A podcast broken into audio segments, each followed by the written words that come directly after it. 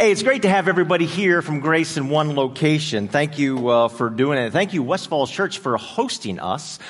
I spent most of the summer here actually at this location, and God is just doing a great work here. So it's awesome to be here. Thank you, Grace Live. Those were actually broadcasting live from this location. So thank you, those watching on Grace Live. I know we have people in the military and State Department, and people just move a lot because it's such a transient area. So we thank those who tune in every week, especially Sarah Smith from Valdosta, Georgia, for watching today. Thank you very much. Anyway, we're talking about life in the fast lane, and we're going to talk about anxiety and stress. A number of years ago, I was hopping into my family stress-mobile. We call it the minivan, right?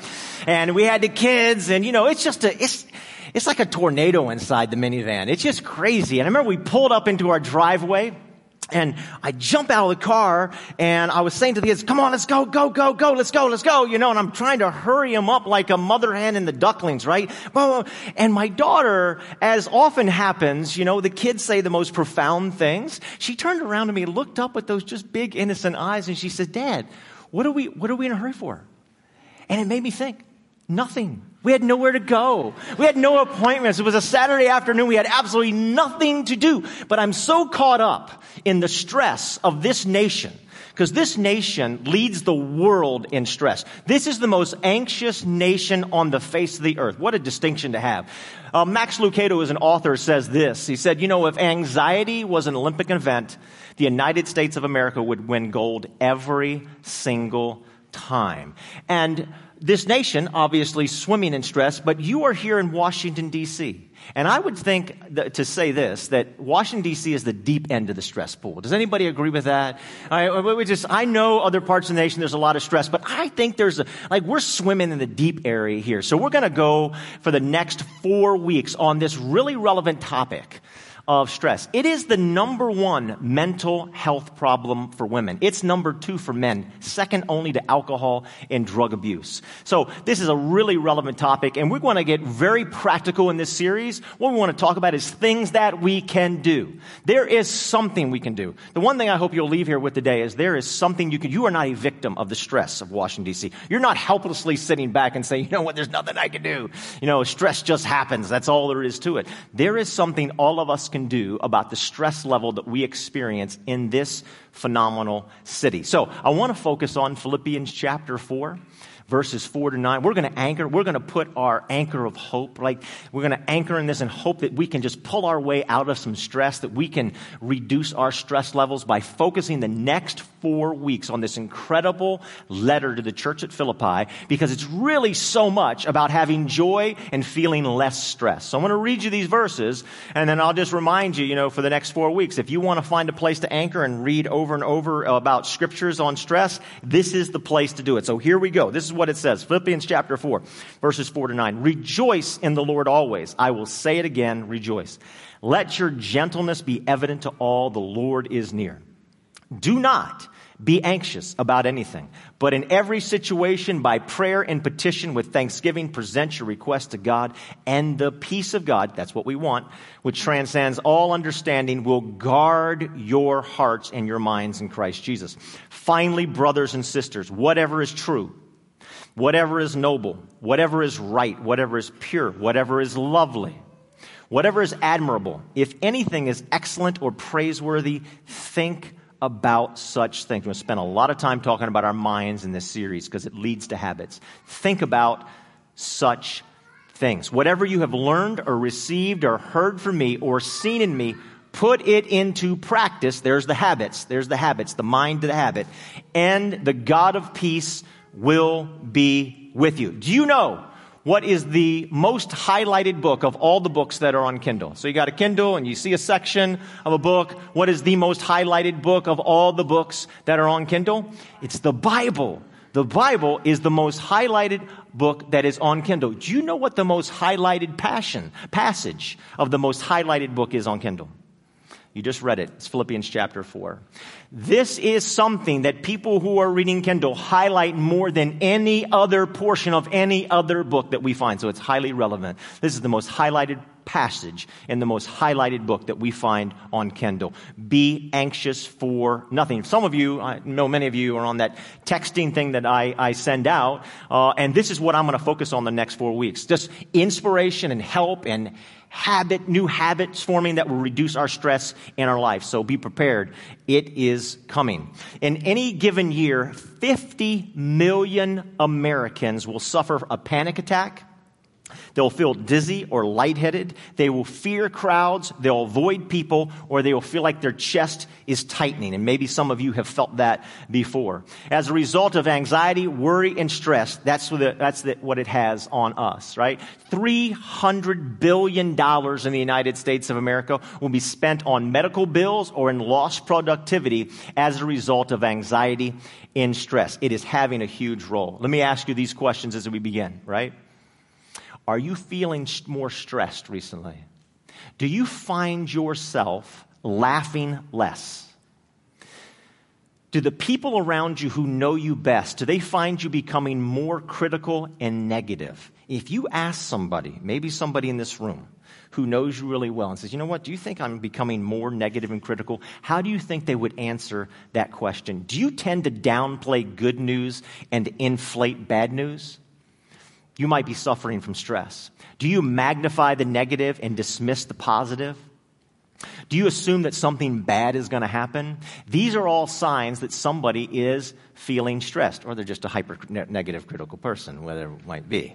The word anxious in Philippians chapter 4, verse number 6, the section we're going to focus on, that word in Greek means to be pulled in two different directions. You're pulled. So, be anxious about nothing is saying this.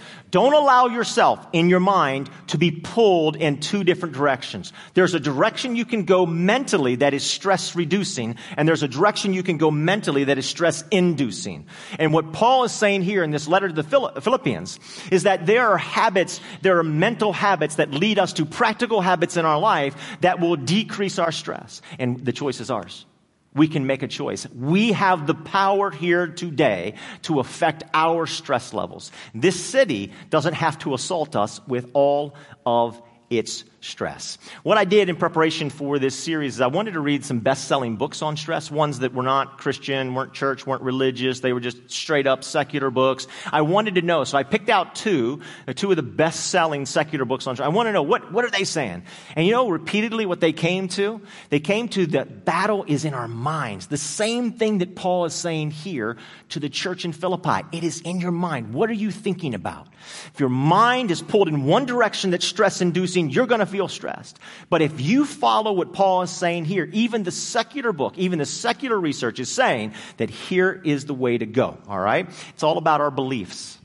So what Paul begins with at the beginning of this letter to the Philippians is, it's in our minds, it's in our beliefs. It's very important what we believe. Before we can change how we are responding to all the anxieties of this city, we must adjust our beliefs about life itself. So here's the first fill in the blank if you like to fill things in on the back of that bulletin. Belief precedes behavior. It all starts with your thoughts. It all starts with your beliefs, because belief precedes behavior. You don't change your behavior and change your belief. You change your belief first, and then it works its way out into your behaviors. You know, on the back of an airplane, right? On the back of an airplane, the tail of an airplane, there's like this wing, but it's actually not a wing. It is a wing, but it's not a wing. It's an external stabilizer. And it's there so all the turbulence of the airplane, that the airplane will stay stable, because all that turbulence and all the chaos going on outside and all the wind, blah, blah, that airplane will be stable. It's an external stabilizer on the outside. And here's the thing. We are in a city with a lot of external chaos. And because we're in a situation with a lot of external chaos, that means our internal stabilizers have to be all the more strong. You think about this, everybody. 200, 300, 400, 500 years ago, people didn't have that many options about life. Isn't it great to live in the day that we're living? We have a lot of options. We can move around. We have choices about work. 300 or 400 years ago, you know, if my dad and my granddad and my great-granddad were a baker, you know what I'm doing?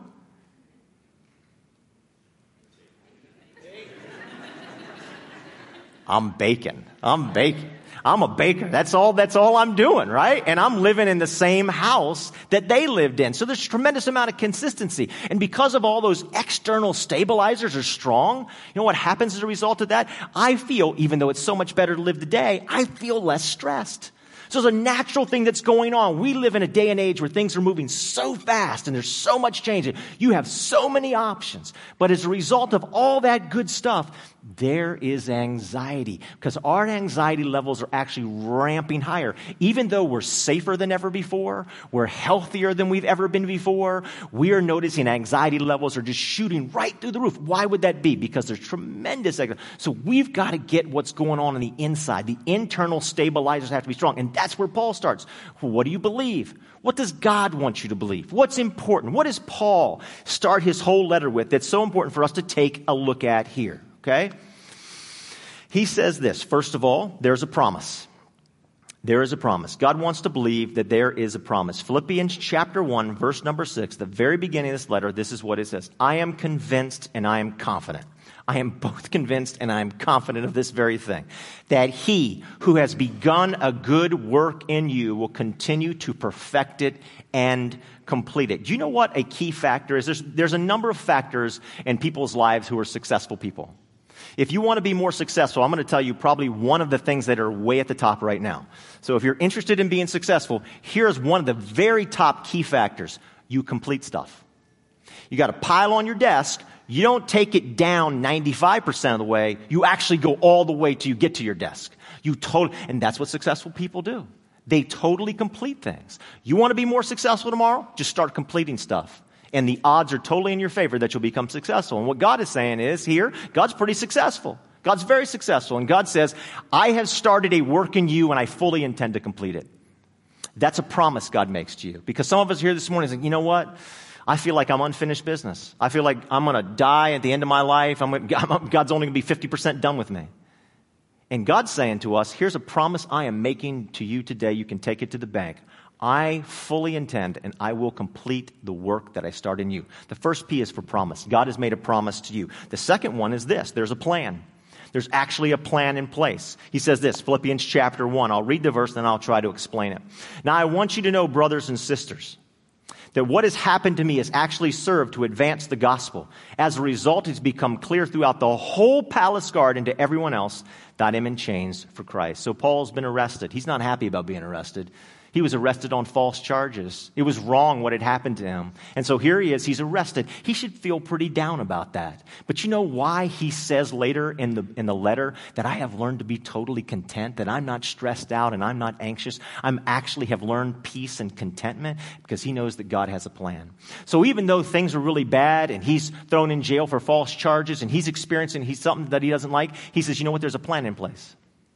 Do you realize that the most powerful nation on the face of the earth, Rome, had set its sights on Christianity. So we're going to stamp this out. We're going to get rid of Peter and Paul both. We are going to eliminate them. We're going to martyr them, right, and get rid of them forever. They had set their sights. Rome had set its sights against Christianity, against Peter, and against Paul. And so what Paul says here at the end of this, verse number 13, what is he saying?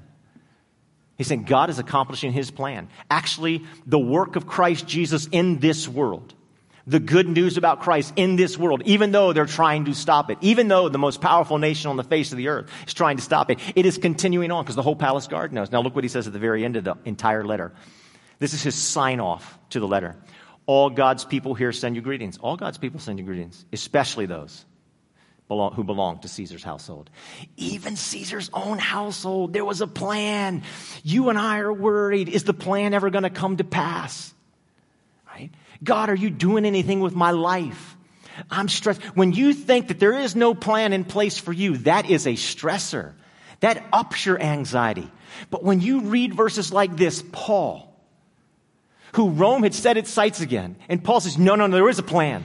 Actually, they tried to stop it, but now even Caesar's household and eventually Christianity, in some ways, you could say, toppled the entire Roman Empire, the most powerful nation. That's pretty amazing. Peter and Paul were nothing. They were like the scum of the streets of Rome. And you know what's fascinating today? Today we name our dogs Caesar and Nero, and we name our kids Peter, Paul, and Mary. Isn't that fascinating?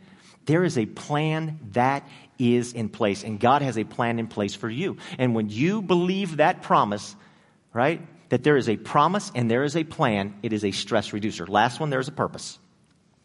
He says in Philippians chapter 2, verse number 13, "For it is God who works in you to will and to act in order to fulfill his good purpose." God has a purpose for you. If you don't think that God has a purpose for you, it is going to stress you out. You can't tell people, large amounts of people, for year after year after year after year, that there's no purpose for your life. There's no purpose from your existence. Where you came from is totally random. There's nothing. There's nothing back there. It's random. You came into this world totally random. There's no purpose for your existence. There's no purpose for your future, right? There's nothing out there. There's nothing there. There's nothing there. And eventually you have to have the courage to say, if there's nothing there and there's nothing there, that means there's nothing here. And you have to realize there's really no purpose for me being here. And what psychologists would tell you, you just can't all of a sudden create your own purpose. It's got to come from something outside of you. And when that happens, what you notice is anxiety levels just go up. The anxiety levels of our children today are flying through the roof. Number one issue going on with our teens today and young people today is anxiety. It is through the roof. The average child today has the same anxiety level as a psychiatric patient from the 1950s. Think about that. What God is saying is there is a promise, there's a plan, and there's a purpose for your life. And you have a choice to make. You can choose to fill your life with stress by saying, no, there's no promise for me, there's a plan. There might be one for you, it might be one for somebody sitting next to me, but it's not for me.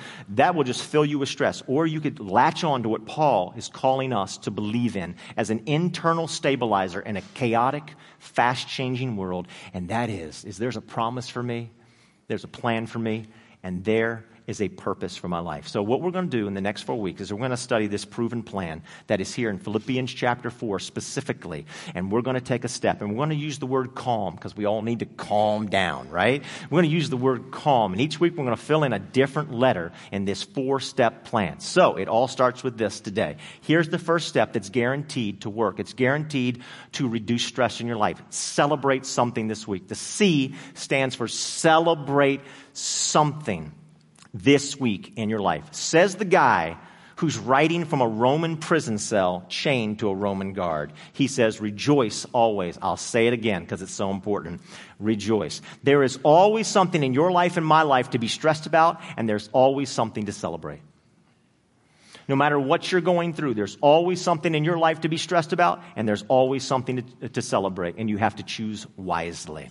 So here we are at Westfall Church, in Arlington. One of the reasons kind of that just pushed us, we thought about starting another location for many years, but one of the reasons that pushed us over the edge is we lost 250 parking spaces almost overnight at Thomas Jefferson Middle School. Do you think that was a stressor for me?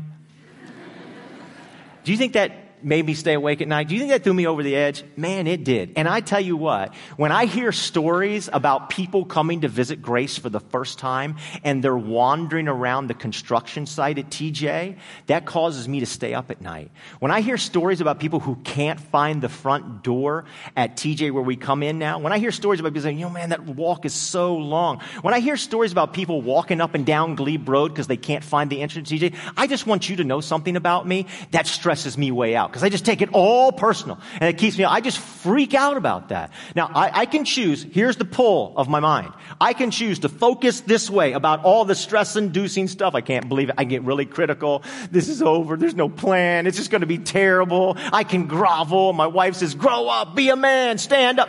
All of those things. I could do that. Or I could turn this way and just focus on the good stuff that's there. I can focus on the great people. I say this all the time. Some of the greatest people I know in this city go to Grace Community Church. I could choose to focus on that. And that's a stress reducer for me. A few weeks ago, we had some people visiting Grace. And they've been in ministry their entire life. You know what they said after they were at Grace? They said, and I hear this time after time after time after time. People say, you know what? Gosh, I got to tell you my first impression of Grace Community Church. Here's my first impression. You guys have great people. You guys have exceptional people. Look, I can focus on the construction. I could do that. and that would be a stress reducer for my choice. The choice is mine, and the choice is yours. There's always something to be stressed about, and there's always something to celebrate. And if you celebrate, if you have gratitude in your heart, if you are grateful, it will reduce your stress even in the deep end of the pool, which is Washington, D.C. It's a habit that will reduce your stress, all right? This does not come naturally to me. It doesn't. Some people are just really upbeat and positive and happy and grateful. I need you to know that's not me. And that might not be you. But we can hold each other accountable for these next 4 weeks, and we can lower our stress level. Now, an attitude of gratitude is not just a platitude. An attitude of gratitude is not just a platitude. You know what a platitude is? A platitude is an interesting thought. Oh, yes, thank you, John, for telling me that. I should celebrate. Ha, that's a good perspective on it. I choose not to believe it, but whatever, buddy. Go for it. There is actual scientific research that backs all of this up. So Paul says it, the Bible says it, all kinds of writings that you can read, books about stress and blah, blah. They will say it. But I want to read you something from a professor from Columbia University who actually did some scientific research on an attitude of gratitude. They said this: the people for whom gratitude is more than a trait than a state. A state is something you just pass through. You're passing, but it's a trait because it's who you are. For the people whom gratitude is more of a trait than a state, we see those people tend to be healthier. They tend to be happier. They tend to have stronger social connections and stronger relationships. There is some evidence that people who are more optimistic or who are more grateful, have a more grateful attitude, have higher immune functioning. That's pretty powerful. There is something all of us can do. There's a better lane that all of us can travel down if we will choose to celebrate something, rejoice over something, be grateful for something. It is a matter of choice. There are things in our lives that are stress-inducing, and there are things in our lives that are stress-reducing. When psychologists looked at soldiers from World War II, they found some very important information as it comes to stress. And this is important to us today and our focus here, because there's something we can do. What they realized is the ground troops in World War II, after 60 days of combat, they thought, you know, my goodness, any second, I have no control over this situation. I'm just going to die. And their stress levels were absolutely through the roof. They compared that to fighter pilots. And what they found with fighter pilots is this: even though a fighter pilot's life was the flip of a coin, only 50% of them came back, because 50% were killed in the line of duty flying it. 93% of them said they were very happy with their assignment. They were filled. They felt good about their assignment. They charged right out there. Fighter pilots whose lives were a flip of a coin. And you know why? Because the ground troops in the field felt they had no power whatsoever over what happened to them. But what did the fighter pilot have? What did he have? He had the controls in his hand. They had controls in their hands. And they felt they determined their own fate. If you're sitting here today and you think, you know what? Life is just happening to me. I'm not going to happen to life. Life is just totally happening to me. I have no control. You're completely wrong. And if you think that way, you're going to feel more stressed out. But if you take the controls in your hand and say, you know what? I'm going to celebrate something this week. I'm going to choose when something comes up this week, I know there's a fork in the road, and I can choose to be grateful for it, or I can choose to be ungrateful for it. I'm going to choose the path of gratefulness, and so I'm going to find something to celebrate in my life and what's going on, rather than to be stressed about it. I'm going to choose. The power is in our hands. It's not just random. This is a proven and practical plan. It's what I love about the Bible, everybody. It is proven, and it is just so practical. It works. And like I said, I read all this. I read a couple secular, best-selling secular books. They're saying the exact same thing. So it's cool that it's proven. It's cool that it's practical. But the last thing is it's powerful. It's powerful because when you do this, this is God's will for your life. You're throwing your life, like you have to get your car in alignment.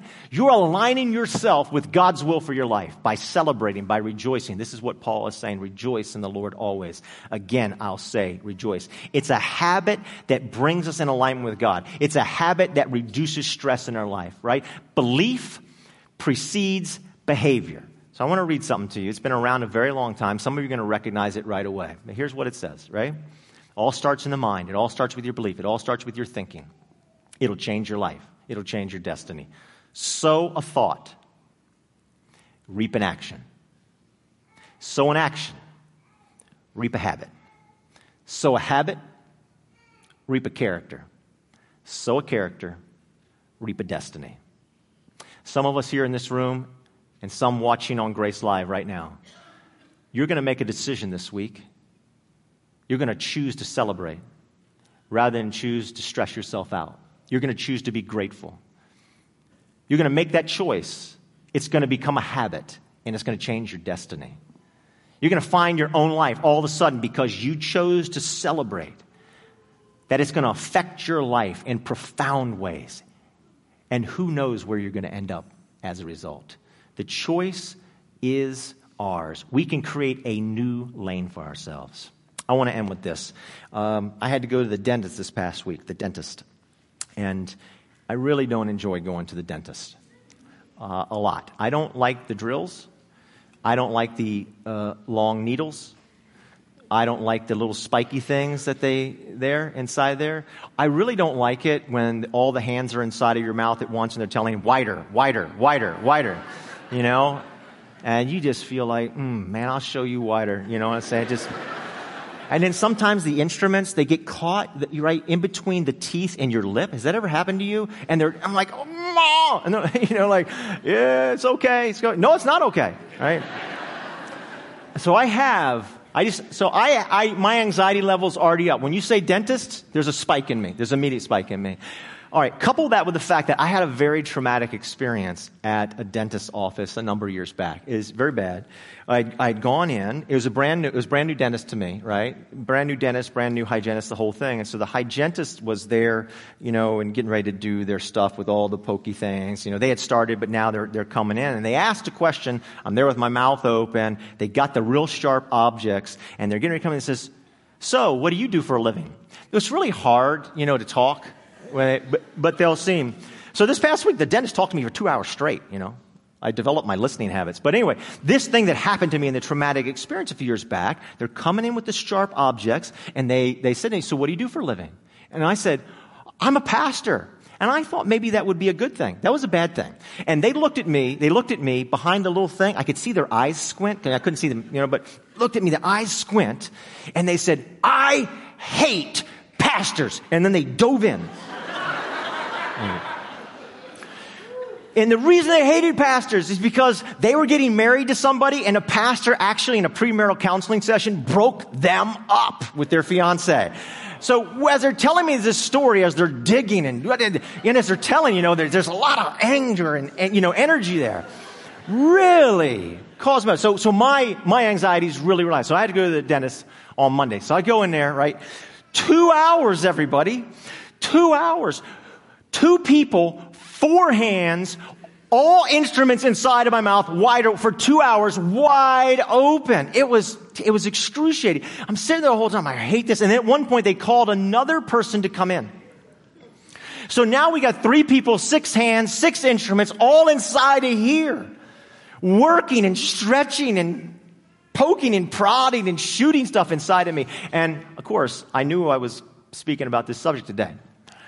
So it made me think, I've got to, at least if I'm going to stand up and speak, I've got to try to be honest about this whole thing. What in the world could I be grateful about? You know what I began to think about for those 2 hours in that chair with my mouth hanging wide open and all the sharp objects?